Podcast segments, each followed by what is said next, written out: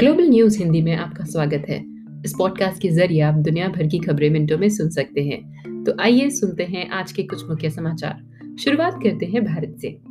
देश में कोरोना के मामले रोज नया रिकॉर्ड बना रहे हैं। पिछले 24 घंटे में 1,69,914 मरीजों की रिपोर्ट पॉजिटिव आई है।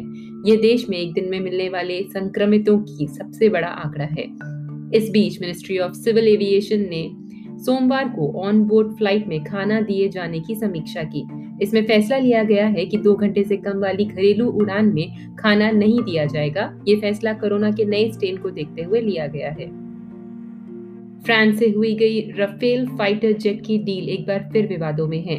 सौदे में भ्रष्टाचार को लेकर फ्रांस की वेबसाइट मीडिया पार्ट के खुलासे के बाद सुप्रीम कोर्ट ने PIL दायर की है। चीफ जस्टिस SA बोबडे ने सोमवार को कहा है कि अदालत इस मामले की 2 हफ्ते बाद सुनवाई करेगी।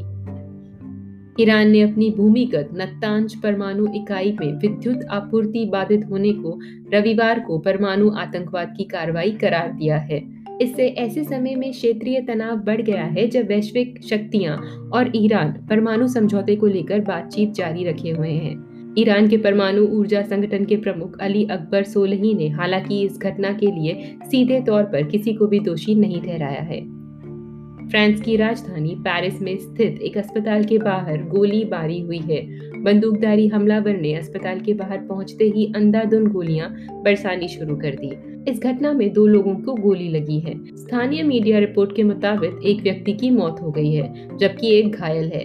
बताया जा रहा है कि हमलावर ने पीठ पर बंदूक को टांगा हुआ था और घटना को अंजाम देने के बाद वे घटनास्थल से फरार हो गया। और आखिर में तेजी से बढ़ रहे कोरोना संक्रमण के बीच दुनिया के कई देश एक बार फिर लॉकडाउन की तरफ बढ़ रहे हैं। नए कोरोना वायरस मामले की तेजी के चलते बांग्लादेश सरकार ने पूरे देश में कंप्लीट लॉकडाउन के लिए नए सिरे से निर्देश जारी किए हैं। इसी के साथ आज का ग्लोबल हिंदी न्यूज समाप्त होता है। सुनने के लिए बहुत बहुत धन्यवाद।